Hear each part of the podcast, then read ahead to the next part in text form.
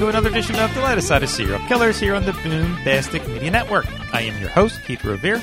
I'm an author and collector of true crime art and memorabilia, and your host for this evening. So, thanks for tuning in. Uh, we are going to continue my conversation with Robert Bardo. Um, we talk, you know, maybe once or twice a week, uh, but for spe- specifically for the podcast, uh, this part two, I want to really focus on empathy, um, not just from his perspective, but you know, looking at all prison facilities across America and some around the world. Obviously, if you follow my podcast, you know I'm huge into prison rehabilitation or the lack thereof, um, and also with the with the human mind, not just psychopathy, but in general. Um, but empathy's a, a tricky one. You know, a lot of guys, including myself, you know, don't really feel that much. I mean, I have empathy, can feel it, just not. I'm not overly empathetic. Um, and some people can't because of a brain abnormality. They don't feel empathy. Well, Robert's going to talk a little bit about his facility uh, where they try to teach empathy. And can you teach empathy for somebody who does not feel empathy? Well, if you have a brain abnormality, the answer is no. I mean, if your amygdala is damaged, if you read my book, The Story of You, uh, you can't. You don't have the ability to feel it. I mean, I know there's sometimes I've been talking to somebody who told me the most horrific story I remember my mom said when her best friend, um, her son died last year, maybe two years ago. He was chopping down a tree branch, sawing it down, and, and really the branch fell on his head and he died. You know, I don't feel that. I don't feel that pain. I mean, that's just something I don't feel. Um, I know what to say. Wow, that sucks. You know, you feel bad to a degree. I mean, as far as you can feel, uh, not that I want to do things to help out, but I don't feel that emotion. I remember one time I was talking to a pastor and just in general. And he said about empathy. Well, did you pray about it? Did you did you pray for empathy? And I don't want empathy. Why do I want to feel somebody else's pain? You know, I know people who are very empathetic, uh, and it's almost like a curse you know, because they absorb people's pain. People, you know, they have a hard time setting boundaries and they get walked upon because they're so empathetic. They do things for everybody and they feel bad to this, feel bad about that. And, you know, I don't want it. You keep it. you keep your empathy. Um, they can make relationships a little tricky as long as they know ahead of time. Listen, you know, a lot of times women want to be felt, you know, emotionally felt. It's like, listen, that's not an option. I'm Mr. Black and White. You know, for the most part, I'm, I'm black and white guy. I'm not. If you need that emotional need met, you mean skip me, swipe to the left. If you see me on Tinder, I'm not on Tinder, but if you see me on one of them sites, swipe left because I'm not the emotional need guy. You know, uh, but can you teach it? So we're going to hear a little bit from uh, Robert about that. Also, uh, got an email. Uh, a, a, friend of the podcast um, turned uh, Frank Falzon. I think I pronounced his name right. Um, one of his represent, representatives. He was um, what was his exact title? Uh, investigator inspector, I believe, is the exact title. But he was one of the lead investigators on the Richard Ramirez case, the Night Stalker case, back in the you know seventies and eighties. Um, a few major cases that he was on, Zodiac Killer and a Zebra, um, Zebra Killings, I guess it is, and, and a few others. Um, he reached out to me today, and actually got to talk to Frank through email he is going to be giving me a call for the podcast. I believe June 5th. It's a Monday um, in the morning and sometime in late morning uh, to record the episode for that Thursday's edition if everything goes well and no hiccups or anything. So I'm really looking forward to that. And a funny thing, I'll give you a little a little tease. Uh, I was describing my podcast uh, to, uh, to his partner, I guess media partner, and told him it's the lighter side of serial killers. And he laughed as soon as he heard it. He's like, oh, "This, this must be. This is this has to happen." Because you know he gets invited to speak over the years everywhere. Now he's just not comfortable talking about the you know the the blood and guts of it all, you know, of the true crime stuff. So he said all the business cards that he had, not business cards, all the index cards that he has, about 30 of them or so, he tries to write a little something humorous for each one. And so he would call his speeches the lighter side, I think the lighter side of detective work or lighter side of of uh, police investigation, something like that. He'll talk about on the show. But it was just got a kick out of it that we kind of, you know, similar names. Uh, so he's real excited to do the show. Um, you can check out, um, we're going to be talking about his book. Has a book, uh, it's actually been released, recently released. We're going to get into that. So keep an eye out for that. Uh, the first Thursday of June as of now. So about two or three weeks from now. So that'd be cool. So, and a couple other cool things coming up too. Uh, but for now, let's um, really resume uh, my conversation with Robert Bardo.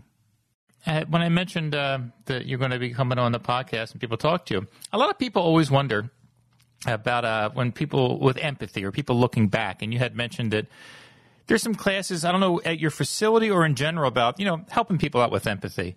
Um, how did you work through that as far as your own personal feelings for it, you know, having empathy in general, and classes that might help somebody out or pull out their own empathy if they really have a struggle with that feeling? Uh, well, what we have over here is they're teaching a lot of what. Have you ever heard of Daniel Coleman, Goleman? No. G O L E M A N. Daniel Goleman. He has a thing called emotional intelligence or EQ instead of uh, uh, uh, uh, instead of intelligence quotient IQ. It's emotional quotient, your emotional intelligence, and there's four facets to that.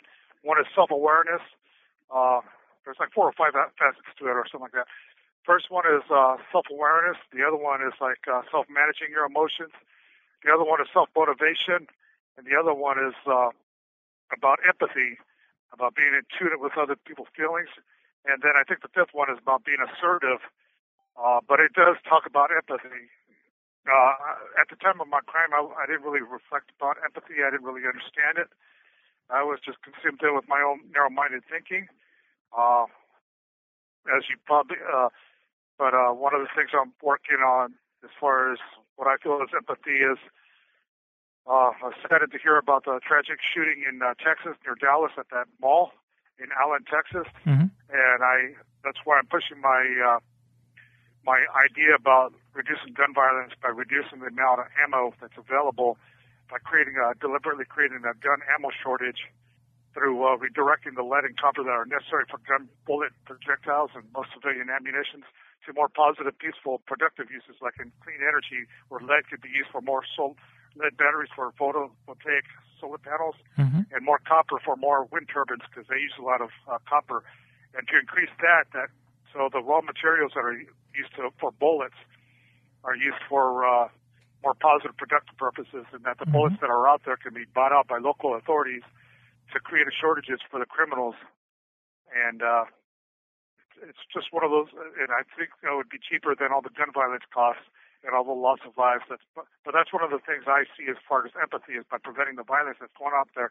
Because who knows what all the different motives for different people are. I can't even figure it out. Sure. All the different stuff that's going on out there. So definitely. Yeah, as far as empathy, yeah, it's something that it's basically to feel inside because we we teach. Uh, like on my Sunday class, we would have had it today, but uh, the guy who inmate who facilitates it had to do something else. But on the uh, we learn about victim impact and victim awareness, and we learn the difference between sympathy and uh, and empathy. Sympathy is more like feel uh, with to feel, you know, to be, you know, feel what a, feel with what other person's feeling. Whereas, whereas empathy is like to feel inside, to place yourself in their in their shoes, to uh, see it from their perspective. Mm-hmm. And that is the uh, thing that we're learning in uh, victim awareness and victim impact. It's called HEAL. Um, it stands for something. I think it's having empathy, alleviate, uh, or something uh, advances learning or something like that. Heal. Nice. Uh, having empathy advances learning. I think that's what it's for. It's my second class I would have had today. I usually have it on Sundays. Oh, nice. And then I also have the emotional intelligence development, emotional development thing, the hour before, it's uh, facilitated by the same inmate. But yeah, we have it in our building in Building 610 on F Yard in Avenal State Prison in Avenal, California. Mm-hmm. So that's what we're working on. But uh, yeah, I'd like to have people read my Change.org petitions and all my petitions online about my anti-gun violence ideas. Mm-hmm. Not gun control; it's ammunition management, ammunition diversion, and I want to speak to the public about that. For because without gun ammunition, there's no gun violence, and that the raw materials for gun ammunition can be redirected to more positive things. Because there's not an endless supply of lead or copper in the world, and bullets need lead and copper, and those can be redirected, you know, it's like mm-hmm. swords to plowshares in the Bible. The book of Isaiah and the book of Micah, where it describes about turning swords to plowshares. Something that's violent and benevolent can be turned into something peaceful and benevolent. And that's my idea. And mm-hmm. that's, empathy consists of, uh, I mean, remorse consists of empathy and also amends. That's what we're learning too. Oh, for sure. So it's kind of like almost like you're Okay. you're almost like your life too, using the Bible verse where something negative happened and you're trying to turn it into a positive. Yeah. Using your platform and your voice, whether it be you know through the ammunition. Um, now, what do you think if if someone like or if best you can? So I know it's hard to explain, but when you hear about the shootings in Texas and, and every day there's something horrible going on, um, as far as empathy and sympathy related, how does that make you feel inside? Not just something to do or to learn about, but what is your feeling like? What do you feel? Whether you know, not just thinking about your own stuff, but in general, when you hear these horrible things, um, what do I you think feel it's inside? happening. I think uh, I see these guys doing this because they're lone wolves. They're brainwashing themselves with negativity and conspiracy theories, and uh, they're they have the victim mindset. There's two types of mindsets. There's a creator mindset and the victim mindset. These guys place place themselves as society's victims. That's what I suspect is behind their uh, violence, turning to violence because they believe that gives them control and it lets them lash out and many of them are probably suffering from manic, deep manic depression or bipolar disorder. And this is just speculation on my part because I can't, I don't know who the individuals are or Sure. why they're doing what they're doing. Yeah, of But course. it's obviously a way of, uh, they have some imagined offense or imagined slight that they're, uh, they have against the society and they're, this is their way of sending a message, trying to, uh, before they go out in a blaze of glory, this is a way of trying to matter or trying to gain significance hmm but there's so much of gun violence going on nowadays that these these guys are going to be forgotten. So uh, whatever they're Yeah. doing, uh, you know, didn't change society uh, for their benefit. Uh, Mhm. I, but I, I, I think uh, I think also that the analysis, uh, you know, the more we learn, you know, a lot of people don't understand we, why we want to learn the motives behind what these guys do or these individuals do. But it's helpful to uh, analyze because there's a lot of gun violence cases that are uh, prevented. We don't always hear about them on the news, but uh, you know, law enforcement is working diligently, and we have to give our hands to law enforcement, to the FBI, and to local law enforcement that do prevent these tragedies. And there's a lot of uh, people who do speak up when they see something going on and that they're aware of. When they see something that's a loner, and uh, I mean, a big red flag is somebody who wants to purchase bulletproof vests and purchase a lot of ammunition, especially Yeah, for uh, semi-automatic assault rifles. Mhm. Those are red flags right there. Yeah, and you know, definitely. people have social media posts that are negative too that should be monitored. And you know, people are usually give off signals way before they commit their crimes. Mhm. I think artificial intelligence can help spot those because they're they're very good at spotting things, and I think artificial intelligence can help with that. That's a big thing now. I don't know if it's ChatGPT or Microsoft the Bard or Google's uh, DeepMind or whatever they're working on. But I think a lot of that could be very helpful to uh, prevent a lot of this.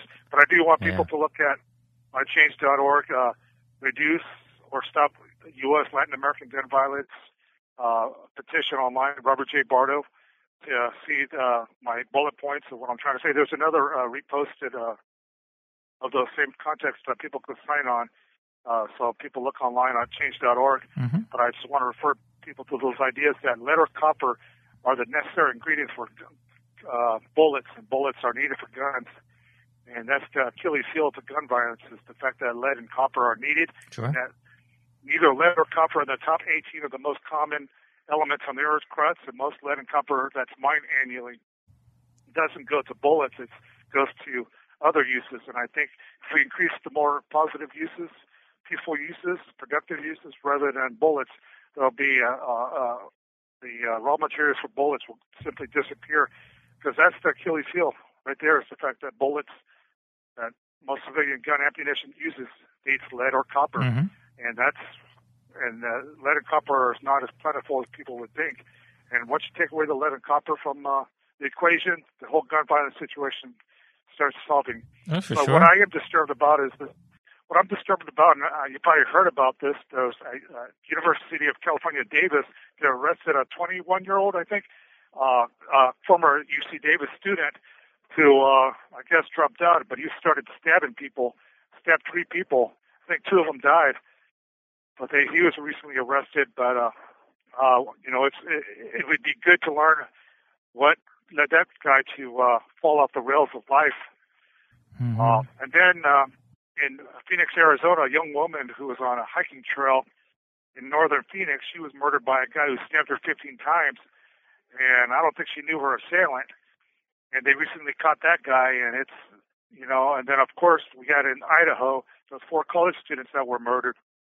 They Mhm. got the suspect in that Yeah. case, but it is you know there's a lot of stabbings going along too that are makes that are Mhm. quite senseless too, and it's it's important to you know learn the motives. That's one of the things that I'd like to do in the future is explore motives to why people do the things they do because I think it's important.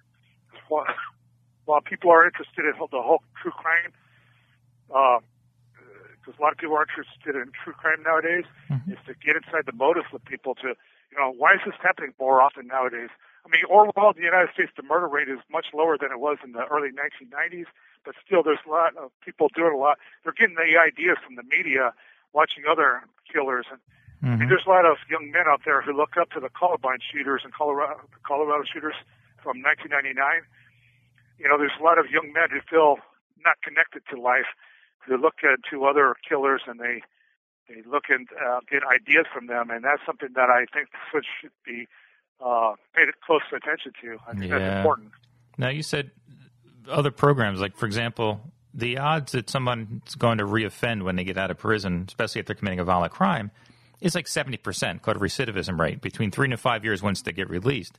Now some prison facilities have you know they lock you up and throw away the keys, treat you horrible. You end up being even worse mentally when you leave. That's why they get in trouble. But other facilities have great programs. I know yours and some other ones in California have pretty good programs to really help people out, like the ones you're mentioning to where some of those facilities, like uh, North Dakota has a great one, for example, their recidivism rate is only like 17% because they, they're teaching, they're encouraging, they're getting counseling and communication with people there, and local community jobs are going to the facilities to help train them so when they get out, they do have a job. How do you think your facility's doing? Oh, yeah. Your facility's doing a pretty good job, as not just with you, but like in general as a whole, trying to help people get on their feet, especially those who are going to be released, to uh, to really get them ready. You know, not just mentally, but you know, prepared to go back out there and be successful. Well, in California, like the, at this prison, there's a big problem with a lot of inmates. There's this, they've got substance abuse problems. That's probably the number one reason why people come to prison. Number two is domestic violence. Uh, these guys are, you know, they treat these inmates with what is called Suboxone, S-U-B-O-X-O-N-E, and a lot of guys chuck their Suboxone that they take at uh, noon uh, pill call. They chuck it and they sell it to other inmates. And there's a lot Wow. of, uh, you know, these inmates are addicted to spice. You know, they're suffering from deep addictions, and it's it's uh, prevalent in here. I've never abused drugs. I've never done marijuana. I never did cocaine. I never did crack. I never did meth. I never did spice. I never did any of those drugs. Yeah. I never smoked. I never was a drinker out there Nice. when I was arrested when I was 19. So, but yeah, that's a lot of inmates. They do have programs. And there's substance abuse uh, program, and inmates go to it uh, Mondays, Wednesdays, and Fridays. But a lot of guys still abuse, even though they go to those programs. So California prisons are getting better. They're closing prisons. Uh, they're going to close Chuckawalla Valley State Prison in Blythe, California, near the Arizona border in Southern California by March 2025. I think they already closed the D yard over there, and they're moving some of those inmates to Ironwood State Prison next door in Blythe, California. Uh, and they're supposed to, I guess this prison, instead of closing down, because a lot of, that was the rumor, I think they're going to increase programs here because they're going to make this like a hub, a rehabilitation hub, like, Oh, wow. kind of like what they're doing with San Quentin. Mm-hmm. So San Quentin, uh, I don't know if you've heard, but Governor Gavin Newsom is going to spend like over 21 million to 23 Yeah. million to upgrade the rehabilitation Mhm. programs there. Uh, to me, they need to reform the three strikes law because there's a lot of guys here on burglary cases from like 1980 that they used to enhance their sentences for crimes that they're in prison now that would have uh, they should be like already they're ready for the streets. They're they're not convicted of murder or sex offenses. So yeah, there's a lot of over incarceration laws that they need to change for some of these guys. Mm-hmm. I uh, most of the guys that I encounter that are in prison for murder are in prison for murdering other gang members. Uh, that's the most common type of murderer in California is uh, Oh, gang on gang Sure. uh, mur- murders. Uh, it's usually in the LA or in the you know the major urban areas or in California Central Valley. Uh, it's usually Latino on Latino violence. Uh, sometimes it's black on black violence. Uh, the murder rate has really affected uh, the black and brown communities disproportionately, and uh, uh you know, so that's that's mm-hmm. that happens far more often than all these mass shootings that we hear about, which are like one percent of the murders every year. Yeah. According to the gun archives, I think gun violence archives mm-hmm. uh, stats.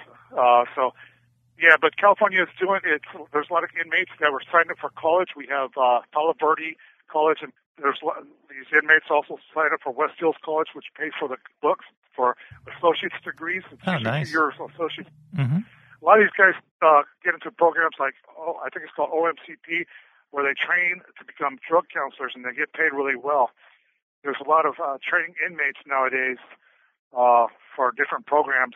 So they're doing that too, like being facilitators for uh, for GRIP, which is Guiding Rage into Power. Uh, people can learn about that at insightout.org. Insightout.org. That's a good program, and that program starting to pay for uh, reentry housing for people uh, in California. So California is doing it more than states like the southeastern United States has an atrocious record they have some of the toughest laws, and they don't spend much on inmates or their yeah. reentry. Mm-hmm. And so those states highest violence, uh, highest crime rates. And even though they have conservative politicians, those states are worse than the liberal ones. Mm. So, uh, what do you think? Yeah, it's, uh, as far as all the programs there, um, what do you think has helped you the most? And in general, um, have you seen a lot of other people being helped by these programs? And what programs seem to be helping the people the most? I know everybody has different, you know, things they're, they're struggling with, but as in general, what has helped you the most, and what do you think has been the most beneficial for the majority of people? Uh, the ones that, uh, for me uh, personally, I do CGA, Criminal or Gang Members Anonymous, which was started by inmates at, uh, I think, Mule Creek State Prison on Ione, California, in Northern California in 1996. I facilitate a group on Saturday. I've been doing that for a while. Uh, we have these 10 chairs that are black chairs that are locked up in five at a time, and we lay them out five. I got like six guys in my group Saturday morning at 11 a.m. Pacific time, and I lead it for an hour. And we go through the steps and we discuss them. We do our readings where we read out the 12 steps and everything. And so mm-hmm. that's one of the groups that I find effective for me. Uh, but I the group that I want to get into, a lot, a lot of inmates find helpful, is that GRIP, Guiding Rage into Power. They just had some new signups, and I'm signing up for that because that's where they have actual crime victims come in and they talk to the inmates. Oh wow! Uh, they have victims, female victims of stalking come in and mm-hmm. talk. They have victims, mothers lost children to murder, who come in and talk to the inmates. They uh, become the inmates that go through that become part of the tribe, and they learn about nonviolence. They learn about emotional intelligence, empathy, mm-hmm they learn about their childhood, adverse childhood experiences that led wow. them to their mm-hmm. their beliefs, because it's their beliefs that leads to their thoughts and, yeah. and the feelings, and leads to the uh, them to uh, to uh, do the actions that sure. uh, leads to the violence. And one of the things that we got to know for those of us who are violent offenders is what beliefs and uh, feelings and things. And what are our positive factors that led us to believe that it was okay to commit a crime? Yeah. What were we going to get out of it by doing committing an act of violence? Mm-hmm. That's something part of insight, because insight has four elements: it's remorse, responsibility, positive factors, and then victim impact or victim awareness. Those are the uh, four elements, and that's the first thing that the, uh, inmates are required to know, especially yeah. those who have done violence mm-hmm. or who are lifers. Uh, that's the first thing they. They also need to know about their contributing factors, people, places, and things uh, that uh, that were the external influences to them. They yeah. need to know their uh, triggers, their external triggers, their internal triggers, their sensory triggers, and their belief triggers, and that uh, and they need to know their coping skills uh, on each one to uh, mm-hmm. uh, and develop a support network that helps them on the outside. Uh, California has that more than a lot of states. It's starting to uh, grow in other areas, but I uh, I think it's very helpful. Well, right now, people with people abusing uh, substances, they're they're damaging their minds, and it's hard for them to cope with uh, reality out there because there's a lot of stress out there, Oh, for sure. and it's hard for them to cope.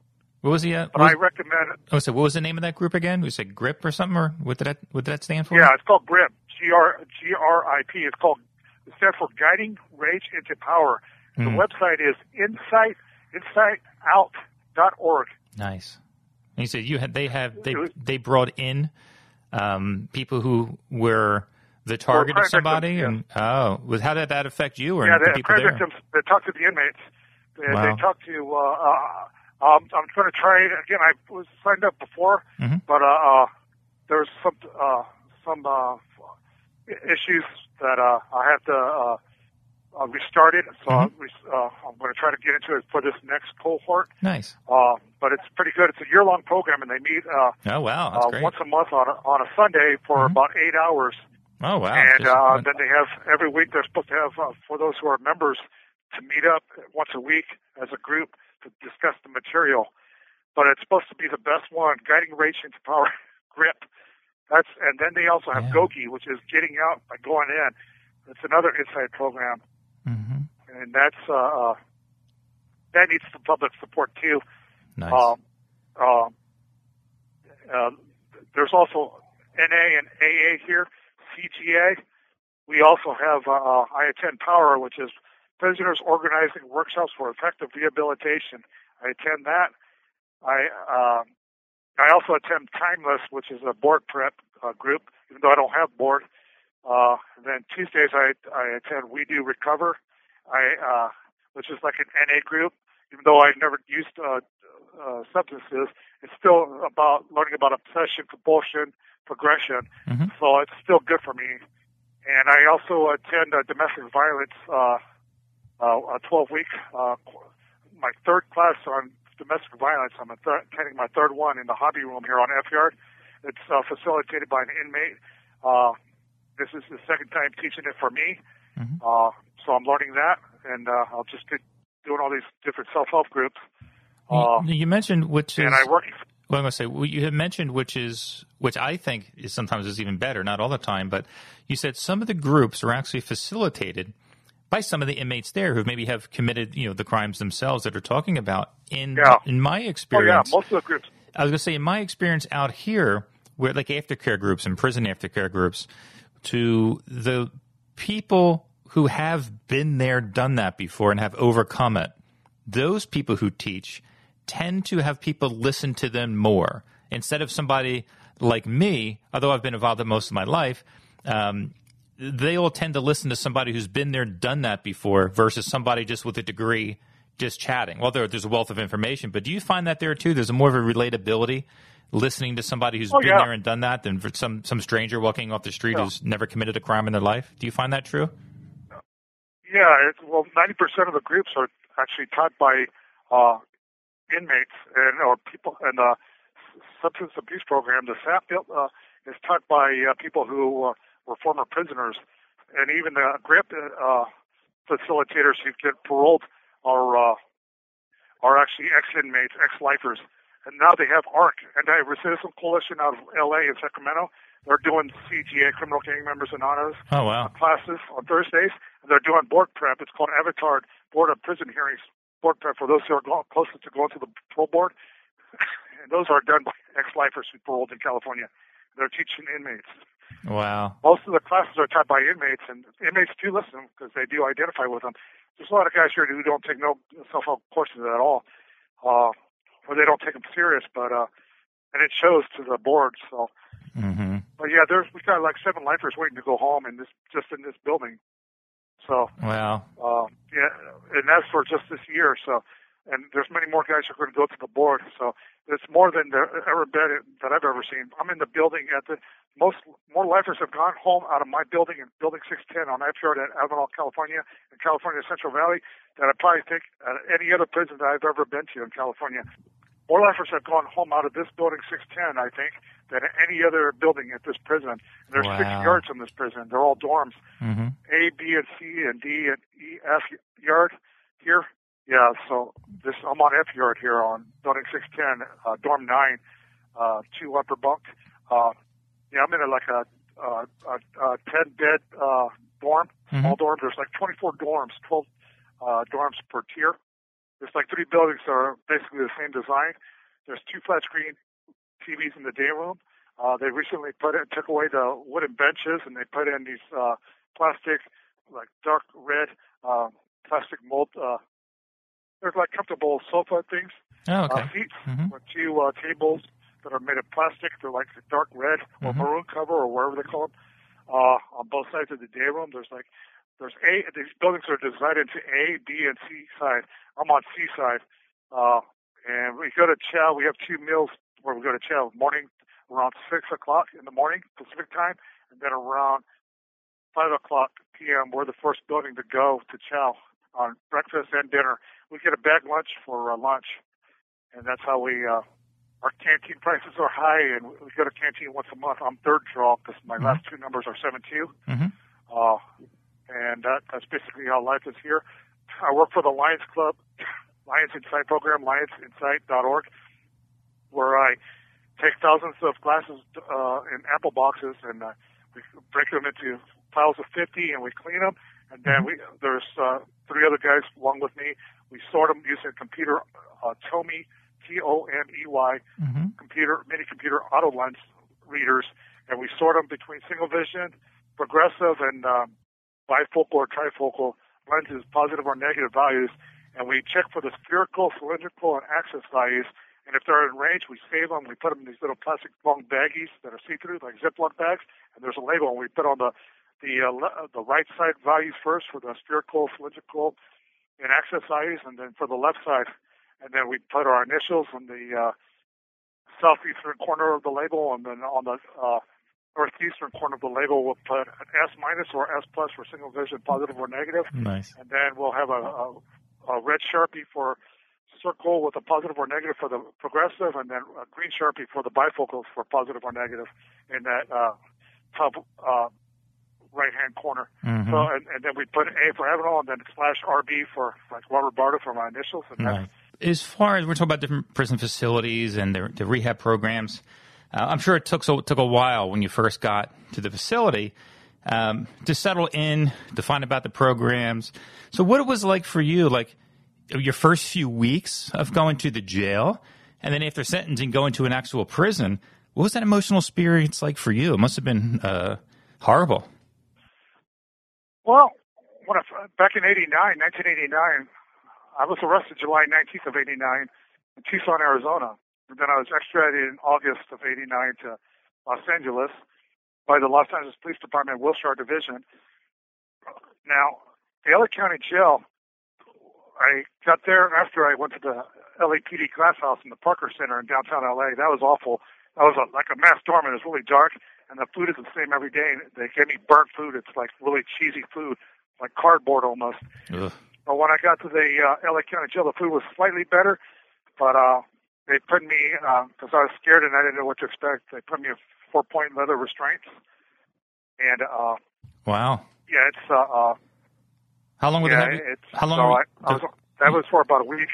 Ugh. Yeah, a person come in, uh, uh, like a psych come in, a lady come in and ask me, and then they went. I went three-point restraint on a bed. Uh, this was in the 7,000 floor uh, of the LA County Jail, which was built in the 1960s.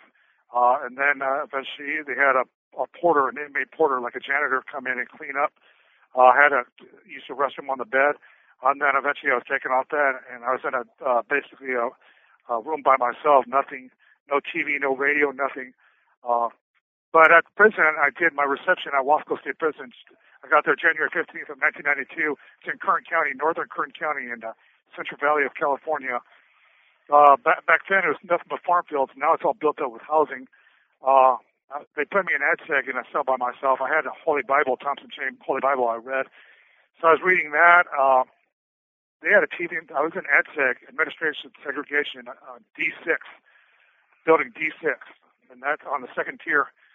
Because I was life without parole, they put me in a cell by myself. The door was like a solid, uh, like stainless steel with perforated holes in it, like a honeycomb pattern. Uh, they had a trace lot, and I, I stayed there until March 31st after I, I went to uh, uh, uh, CMF Vacaville. Uh, they at, at, my reception was at Wasco State Prison. from January 15th of 1992 to March 31st of 92. They made a mistake on my name. My middle name's John, but they put Allen. My middle name's not Allen, but that's what they put. And I need a birth certificate, notarized birth certificate, to get that straightened out. Uh, yeah, it's, uh, so that's a mess, and that still follows me uh, until I get that straightened out, getting a notarized birth certificate, to change my name back. But uh, the programs, they didn't really have any. I got it to you. uh, my first job was in the kitchen at CMF Vacaville as a beverage person, then a line server. Uh, and then I, uh, uh, uh, from there, I uh, got a job as a hospital, working in G Wing Hospital. There's three floors at CMF Vacaville California Medical Facility at Vacaville, California, north of San Francisco in Solano County. And I worked there cleaning cells of HIV infected inmates uh, their cells and dorms. I did that for a few months until 1995. I got into vocational electronics. Uh, and I learned uh, from black and white copies of the Heathkit, H-E-A-T-H-K-I-T, Heathkit electronics books. They're like black and copies. I learned DC fundamentals, direct current fundamentals, alternating current fundamentals, electro- uh, semiconductor fundamentals, electronic circuits, and then I was working on digital uh, circuits before they shut the class down because uh, the teacher got into trouble uh, uh, for some reason. And then from there, uh, I got into trouble at CMF Vacaville. I mean, there was programs there are considered Category J, which is psych psychiatry category, but I'm off that now. I've been off that for over 27 years. Uh, I don't take any psych meds or anything like that. Uh, I take uh, Lipitor, a generic version of Lipitor for my high triglycerides. Uh, I take fiber pills, uh, but uh, uh, there was there was some self help stuff, but uh, there's more now than there ever was before. Nice. Uh, uh, I, I, I went to a lot of church services. To me, that does more for rehabilitation than anything. I attend Protestant Christian services more mm-hmm. uh, with the inmates. Uh, there's a lot of paisas here, Mexican, American, or Central American inmates who don't speak much English. They speak Spanish. Uh, there's a lot of Vietnamese immigrants and Cambodian immigrants and uh, that are uh, uh, are people from Hmong inmates. Here, there's a lot of Asians, uh, some uh, Koreans, uh, some Chinese inmates, uh, some from Thailand. Uh, so I get a diversity of learning about different inmates from their different parts of California. Sure, can imagine. undocumented immigrants in California prisons. Mm-hmm. Uh, yeah, so I, I do as many as I can. Uh, there's a lot like a bottleneck on the rehabilitation programs because there's only so many programs. There's a lot of inmates here. Uh, the ones I, uh, I'm trying. I was uh, before I was trying to get into the vocational construction classes, but those are full. They like to get those who are getting ready to go home soon to get into those classes first. But I'm happy at my job with the Lions Club, International Lions Insight Program, Lions.org, mm-hmm. LionsInsight.org so I'm happy with that. But yeah, at the beginning, I mean, they had some rehabilitation stuff, even though not too many inmates were getting released. Uh, some lifers got were released under Pete Wilson, but not, but many more now are Yeah, being okay. released.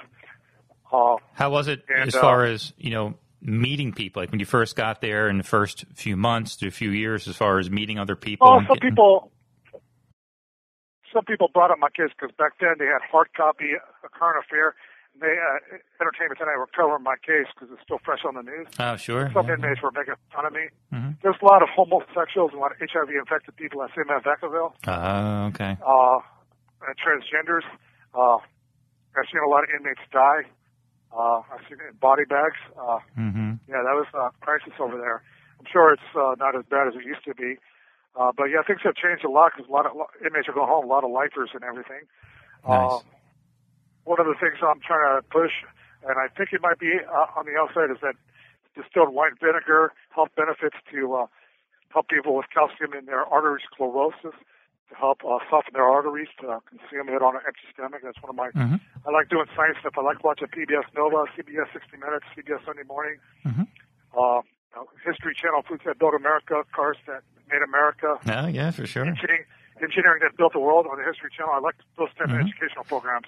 Now, when you I don't mentioned really watch too many. Uh, hmm Is it you mentioned um, lifers going home, and just for people who might be listening and don't quite understand, I mean people who had life without the possibility of parole now being able to get paroled and go home.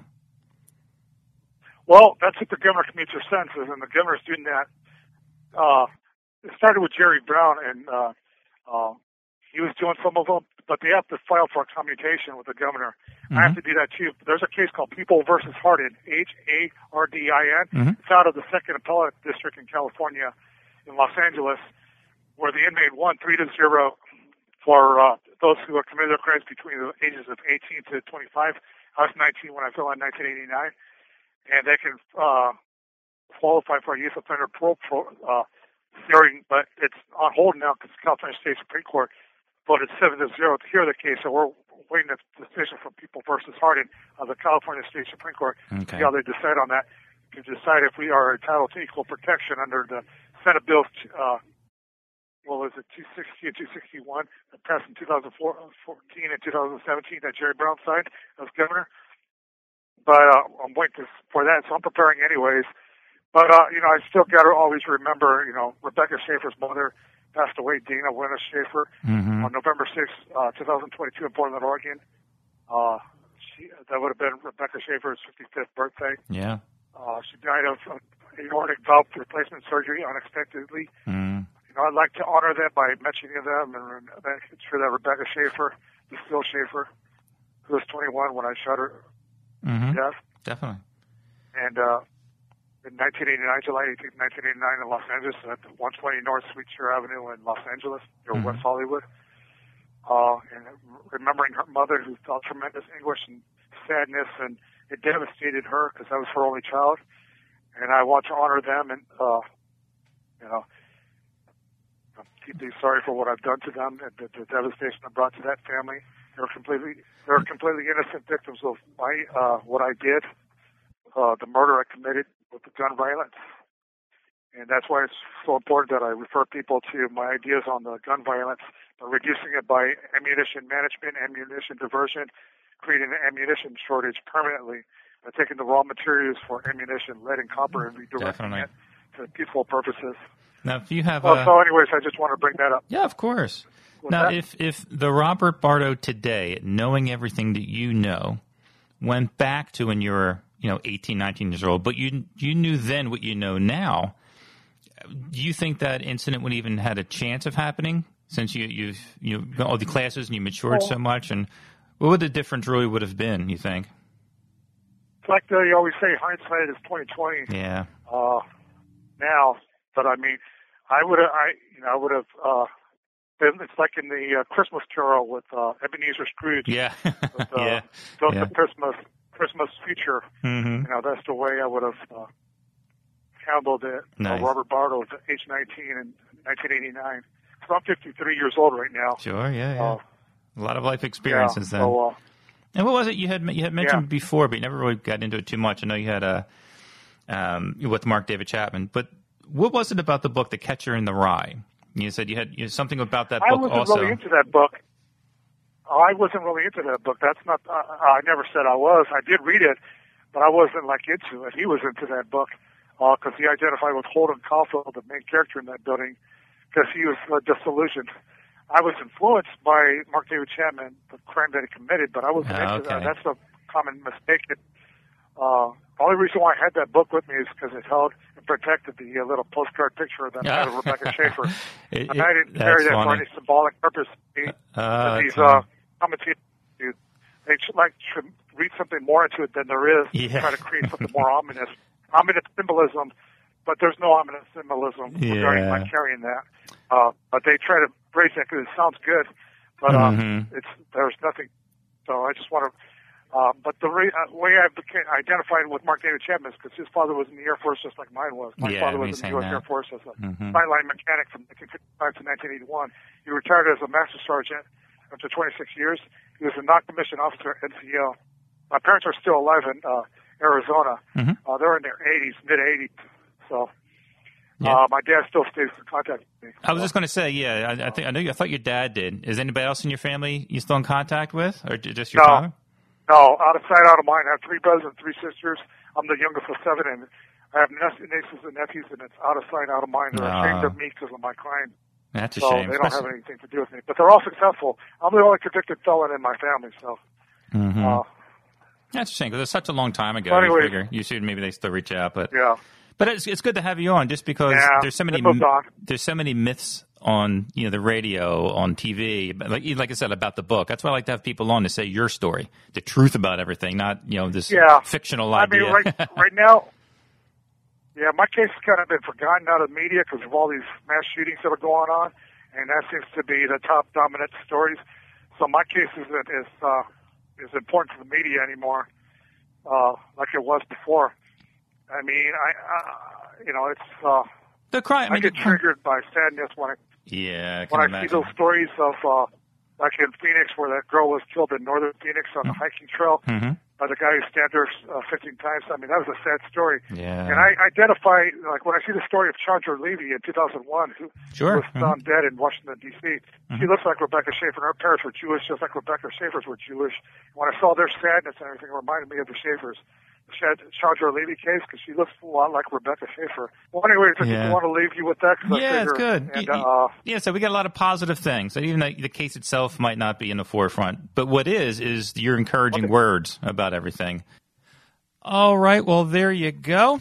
Uh, my conversation with Robert Bardo. Uh, I'm hoping you enjoyed it, um, and you might have noticed, and this is where uh, it's hard uh, when we get into empathy and people whose brain has some type of abnormality, um, where especially when it comes to empathy, when they can't feel empathy. If you noticed, when I asked him specifically, uh, and I tried to say it as specifically as I can about empathy, and what did you specifically feel? Not what you were told or taught uh, in the class, but what specifically do you feel when you heard about the crimes and the shootings that recently happened or thinking about Rebecca? What did you feel, feel, feel, feel? You notice he didn't answer the question.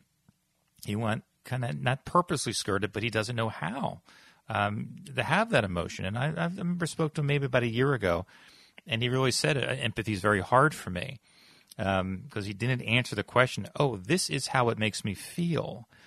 No, he wanted, you know, he used words that things he said that what classes teach taught him to say and what they teach, um, and what might be inside the mind of other people. be kind of skirted around the question of what specifically did you feel or do you feel when you hear about certain crimes, uh, and you find that a lot. Um, and once in a while, you'll you'll have somebody who is um, uh, with a psychopathic mind when they, they might even answer, "How did you make you feel?" Well, I felt horrible. I mean, you can say words, uh, but you notice, you know, Robert didn't even use any words. He just kind of, you know, skirted around the question. Um, but some are so trained almost um, to answer that question. I felt horrible. I just, you know, inside it made me feel this, it made me feel that, and maybe, you know, even bring some tears up. But it's, you know, it's almost still like they're programmed like a robot. Um, you know when somebody feels empathy. Um, you, you can, if you're face to face with them, you can see it in their eyes. I mean, it's it's very hard to to fake that in person. Um, you hear t- uh, detectives and policemen. Uh, uh, if you're obviously a true crime fan, you listen to the show. Uh, when you're doing interrogations, I mean, they're trained to know. You know, if you're just saying the words or uh, the way you're reacting, body language. I mean, there's a lot of telltale signs that you actually can feel empathy, and or if that you can't. Um, but I hope this is a um, good podcast for you, and you learned a little bit um, what somebody's thinking about and what they have thought about. Somebody who's a violent offender and did crimes, especially somebody who's labeled in the stalker category. Um, and obviously, some some issues he's struggling with mentally, and he's trying to. I mean, he's trying. He's trying to make himself a better person. He's teaching others, uh, which is always good news. Again, this is the lighter side, so do you know? We certainly talk about the dark stuff, but um, at least it gets inside the mind of somebody um, why he did what he did, looking back, reflecting on what he did, um, and it's all you know. Looking forward, hopefully, people who hear this um, use this to help others. And at least, okay, this is I not that you can understand it because you don't have the, his mind, um, but at least from his point of view, uh, why he thought he did it. You know, uh, from his own personal thoughts and obviously what he's been taught to a degree. Um, so anyway, like I said, we got a lot of good stuff coming up. Uh, getting more and more views and follows and shares every week. So continue that. Share the podcast. Uh, and that is awesome news. Uh, we are growing, growing, growing. All right, ladies and gentlemen, until next time, see ya.